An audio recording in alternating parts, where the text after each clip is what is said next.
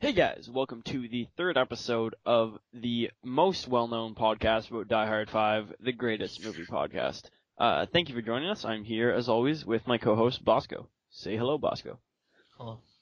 That's a very literal response. Uh, in any case, this week we watched the 1964 musical film My Fair Lady, starring Rex Harrison, Audrey Hepburn, and a bunch of other white people. You said like it was John Cleese something inside or whatever his name was. Thought it was a joke? There's no black people. So, before we talk about the movie, I'll give a brief summary. My Fair Fair Lady is a 1964 film based off the 1956 musical, based off the 1938 movie, based off the 1912 play, based off the Greek myth. really? What? Yeah, real. I don't even know that that was true. Like, what is it? Just, just trust me on this one, man.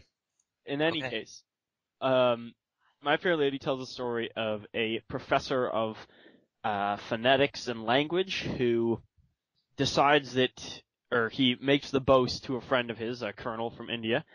The professor's name is Henry Higgins. That he can he could make a Cockney slum girl who uh, they run to His opera able to speak perfect high class English because she is literally you cannot understand her at times. Uh, her accent is that bad. Annoying. So she begins taking speaking lessons, and after a time, Pickering and Higgins manage to get her to the point where she can indeed talk like a proper English lady. They then bring her to the horse races and the uh, ambassador's ball at one point, and they finally decide that she is capable enough. They've done their job. They've won the. He's won the bet. Sh He's done it, as he says, uh, or as many people say that Henry's done it, and that Eliza is now a proper English lady. However, Eliza is very upset at this point because she doesn't know what to do with her life now, and she was kind of like callously disregarded by the two of them after it. And so she eventually walks out, and he doesn't understand why, and so they have a final confrontation at his mother's house before Eliza decides she's going to leave and marry Freddy. As uh, Henry walks home, he finds that he's grown accustomed to her face, is the final song in the thing. And then finally, when he gets back to his study, he finds Eliza there waiting for him after all, giving us a kind of indistinct but happy ending. So, what were your thoughts on My Fair Lady? I mean, I'm just, I'm reading into this little, uh, you said there's a lot. This is a play, and it was a myth. But the myth is actually about statues. The myth has nothing to do with. The myth is about a guy who Well, it, it's loose. It's very loosely based because, in a in a way, she would be the statue he created because he created her in, like as a, in a garden now, as in That's true. Audrey Hepburn does Or basically person. act like a statue with a mouth for about a solid third of this movie, where she's just a total fucking robot. yeah, because all the singing she does is dubbed. Oh yeah, no, her lip syncing is awful, dude. No, no, no. They they did the lip syncing before. It was actually the person that was supposed to dub it going on to them.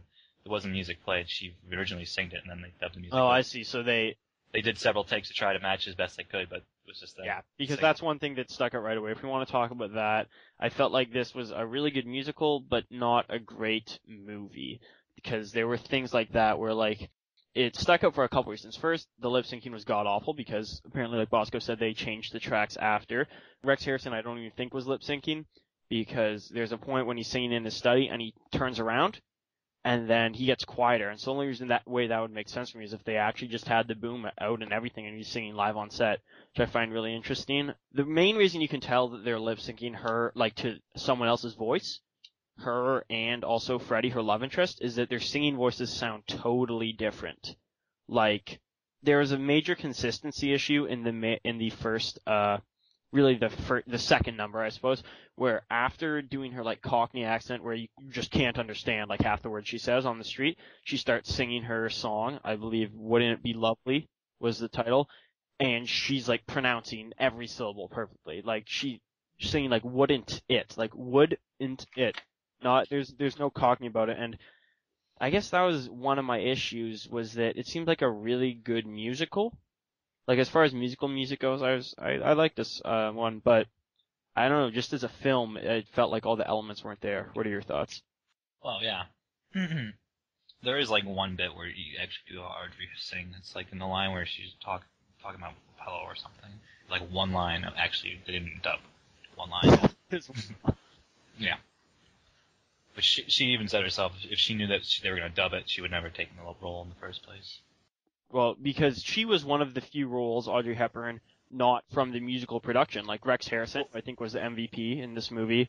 Uh, he came from the original musical production, but the person in the original musical production who played Eliza wasn't Audrey Hepburn. It was the chick who played uh, Mary Poppins. What's her name?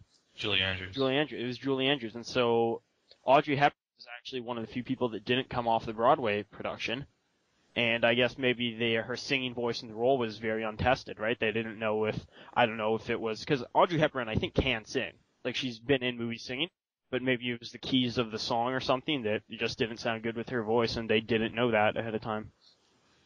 No, she can sing. They just didn't like the way she sang it. That's all. And it, they just try to make it match Julie Andrews singing because they're trying to compete with Mary Poppins, which came out the same year. I believe Julie Andrews ended up winning the Oscar for her performance in Mary Poppins. I don't even know if Audrey Hepburn ended up getting nominated.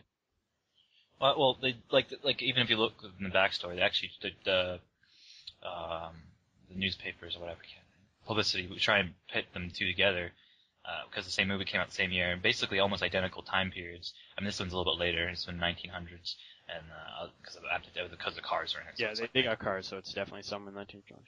but they're all it's all like Victorian era. uh, Either it's end of it or in the middle of it, and I think they they, they pit the two movies together because they came out the same year, both musicals, very basically very similar in you know time period, dress, and s- musical numbers. And I think I do think the production value in these movies is very good compared to the last we watched. This one's significantly better. It's probably probably one of the best movies we're gonna see, you know, for most of it. Um, uh, but yeah, I mean, it's they try to pit the two actors together. So when they they start bringing them up against that, then that's what I think uh, Audrey Hepburn's more um, mellow or more lower, like this voice doesn't really suit or match Audrey Hepburn, um, um, um, Julie Andrews. Yeah, I I would ag- I would agree. They they tried to just make her be Julie Andrews with a bigger name, and if you're gonna change your leading actress for something, I think you know the the content has to fit the leading actress. You can't, especially when it's someone like it's it was, wasn't like they grabbed some Julie Andrews lookalike, right? Like Audrey Hepburn was already pretty famous at this point, and ev- everyone knew who she was, and you know she was a known factor. That's why they switched her because they expected they wanted the movie to be more popular. They didn't think Julie Andrews would have enough star appeal to bring in uh, the money they wanted because it does really all come down to money with any of these studio pictures. Well, I, like again, I'm primarily going back to the part, part where they're just they're pitting the two actors together, and which is a fictitious um, rivalry they had, which wasn't there was none, but they they made it to do that just to give it like a publicity type thing, and I think that's the reason why they changed the voice to even match Julie Andrews more, and made it more competitive on that, but it also made the film more lacking in most instances. But I, I if, since it's dubbed, I do believe there is an original audio track of Audrey Hepburn singing all the lines. I would like to see that released. I'm Honestly. Yeah, but I yeah I'm sure they definitely had it recorded. Uh, now that I I could tell she was dubbed. Now that you're saying that she did originally record it, now that now I can forgive the lip syncing a lot more. I still don't think that um, I still don't like. I don't like how you have to go into the backstory to look past things in movies, but that that's at least fair because I was gonna say Audrey Hepburn like she can sing, so at the time it didn't make a lot of sense to me why she just like looked fucking retarded trying to lip sync to the uh to the notes. Uh, the other kind of production value thing I had an issue with the movie is this isn't this wasn't across the whole movie, but there were a lot of times where they would just sitcom camera scene. And what I mean by that was they had their set, they just set up the camera at a flat angle to cover it, and they just go like that. And Yeah, yeah, I know. I mean, some instances, yeah, but they would they were still moving. They had pan cams. We gotta remember back. This is in the the '60s. Cameras are still massively large, and we're we're, we're talking about movies like from other movies like uh, I guess the one with uh, was it was the one with, with interracial marriage? I forget what it's called already. But that that one was in the '70s, right? no, that one was uh I think a couple years after this. Guess Oh, never mind. dinner is Yeah, the one no- you're referring? ignore me. Ignore what I'm trying to say. What I'm trying to, uh, what I'm saying is like most of the cameras are really large, and since there's a high production value, the the the film the film quality is much higher than those films we saw previously, and so that means there, there's probably like some Technicolor um, cameras that are ridiculously expensive and ridiculously large, And these are really, this is very good. Uh, if you saw, I saw the remastered. It's really high quality. I mean, this is some good shit. Like that, I, I like how you brought up Technicolor because I remember during the opening credits, which by the way, the opening credit sequence for this movie is the most boring so far. It's just static images of flowers and names. But what they get, there's a whole slide that just says Technicolor with a little copyright symbol, and it's like, all right, Technicolor it is. Well, that's when you know it's quality because they're like they're like the pioneers of. Uh, yeah, that w- Basically, at the time this would have been a fairly big deal. I mean, we're we're a little into colored film at this point, but still to do a big money feature film, it still would have cost you quite a bit to make sure it looks nice and colored. especially a three-hour film. I mean, yes, that's, this movie's close to three hours. Uh, I think it's the longest we've watched so far. but I mean, it's just like I, I do believe like there's a lot of scenes like I mean, it, yeah, it was more static like a sitcom, but that's because it was, a, it was a play. So when you have the play aspect or musical aspect when it's based off one of those things, it's always gonna be like a flat angle for the most part. Well, see, but that's what that's what I mean. I thought this was a really great musical, but I felt the places where they filmed were a couple of the aspects and actually turn or places where they failed were a couple aspects of actually turning it into a film. Like you shouldn't. I feel like I expect a little more than just deciding to film the uh, film the musical like it's some HBO special, right? You're making this as a movie. Uh, I should be able to respect the cinematography choices made, regardless of if I know its background or not. Is my Right. Well, I know exactly what you mean, but this is my problem. With, that's like the problem with every musical there is for me. Like, um, what's that movie musical? That's a cult. Ah, shit, I can't remember what it's called anymore. Fiddler on the Roof. No, it's the one that has like all these people that like to wear like uh, tr- transvestite. Um, uh, transvestite from Transylvania. That one. You know what I'm talking about? Oh. You know what is that movie called?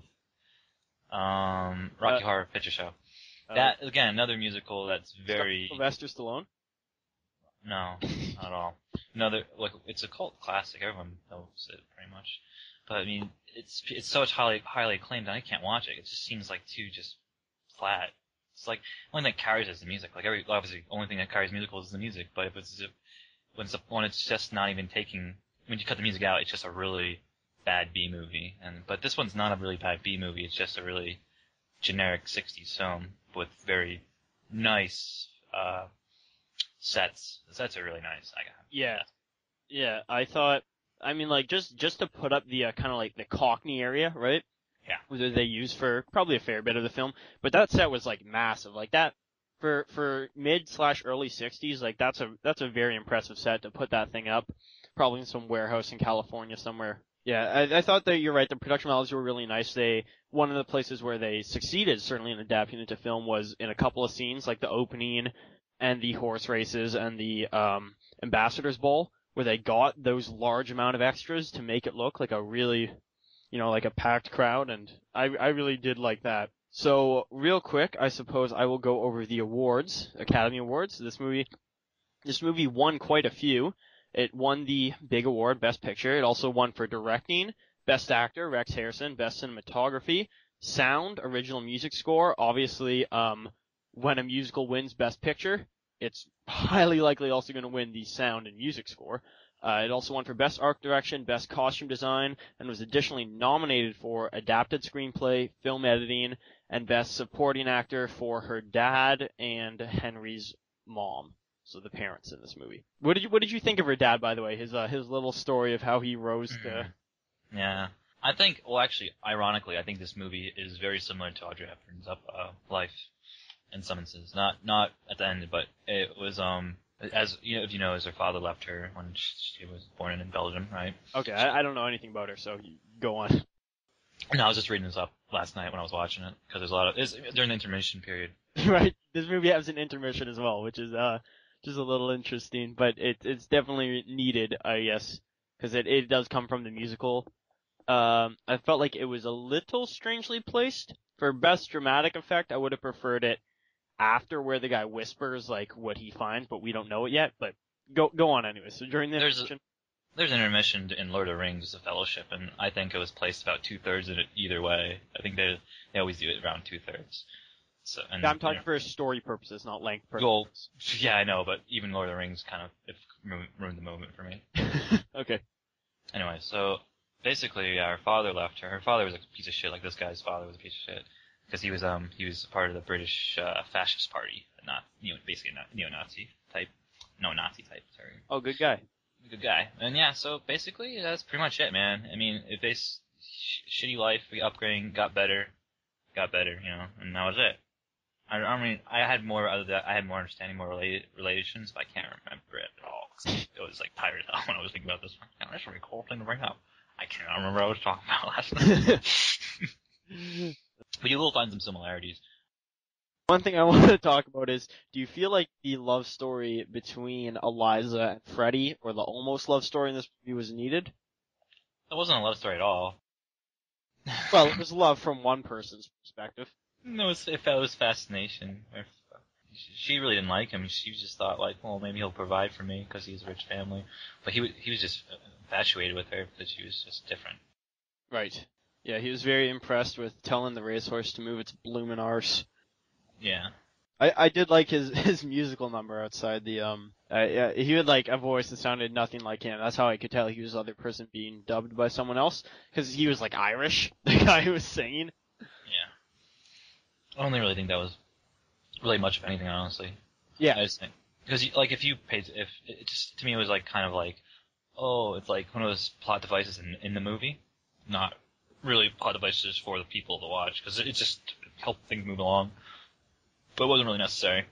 It was just to give um her some leverage against uh Henry Henry Higgins Rex Harrison. Yeah. Well, but that's the thing. We never really find out what happens when it ends. Like, yeah, she moves back to live with him and Pickering, presumably, but what's she gonna do, right? She doesn't solve her issue of what she fit for, right? She she just decides to go back. Like, we never find out because she was always saying like, "What have you prepared me for?" Which I I found that a bullshit argument because it's not like she lose she lost any skills she had before.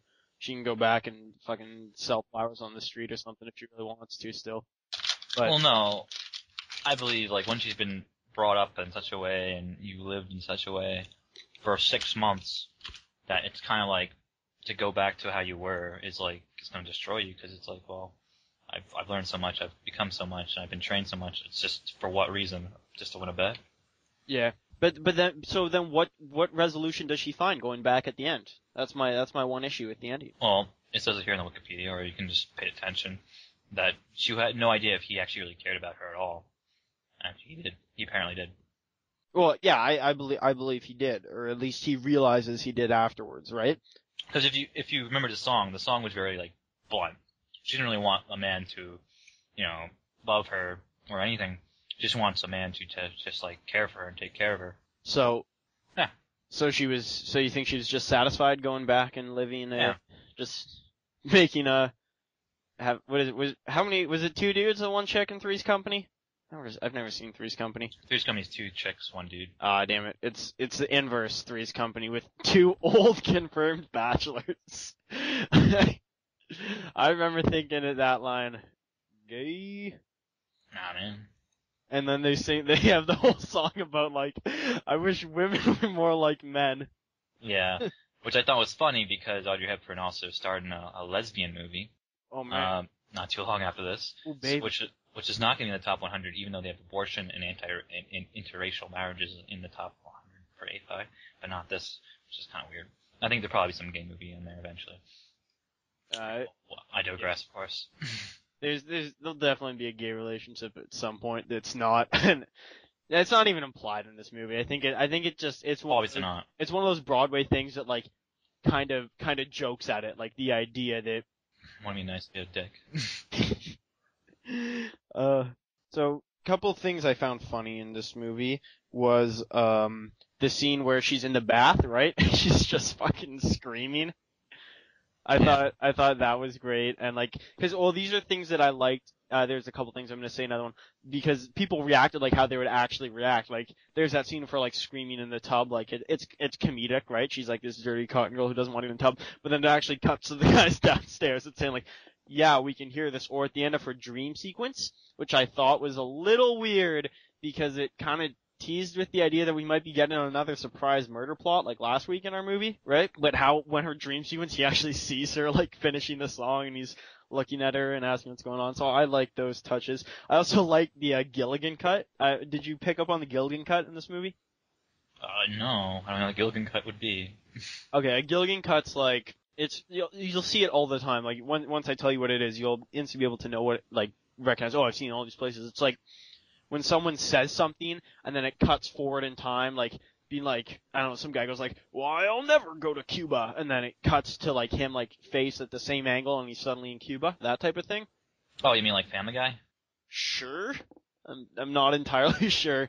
I for they prob no no no that you mean just like a Family Guy cutaway? I don't know, I'm joking. I used to be a president like you, then I took an intern to our knees. That Bill Clinton. Oh, okay, yeah. So yeah, what what scene would that be? I don't remember this one. this is um when after the horse race when Pickering thinks like because it was a great Gilligan because I didn't even pick up on it at first. When Pickering's telling Henry that it's all over right? Like that oh no we're done. Like she can never be a proper lady right? And then it instantly cuts six weeks forward to the ball. Oh, and Pickering's still going like oh no this can't work. Because that was a, that was a great Gilligan cut because I didn't even notice it was a cut for a couple seconds which was really funny yeah, I guess. I guess. I wasn't really impressed by that. I'm sorry. I didn't pick up on it, so I didn't really care. So there you go. Uh, any final thoughts on the movie? Mm, not really. No. Do you want to do you want to give a summation if you had to give like a one sentence review? Um, it's like Mary Poppins, but just not as good. Okay. I thought it was a really great musical and a all right movie. The movie aspects, I'm still not entirely there, and I'm still not even sure if Audrey Hepburn was that good in it. So, uh, Bosco, any final anecdotes before we sign off for this week? I don't know, man. I don't have as much. This was a very serious movie for me. I don't know what to say because it wasn't absolutely terrible like the other two. Right. So I'm not gonna- I didn't have to make up my own adventures. I just kind of like went with it, you know. Right. All right. Well, so next week we will be watching. This will be an interesting one. The 1927 American musical film, The Jazz Singer. This may be one of the earliest, if not the earliest movie on our list. In fact, I would not be surprised if it's the earliest, 27. So we'll be watching the 1927 film, The Jazz Singer. And as always, viewers, uh, we've grown accustomed to your faces, so please join us next week. We hope you had a good time here on the Greatest Movie Podcast. You've never said that before. Goodbye.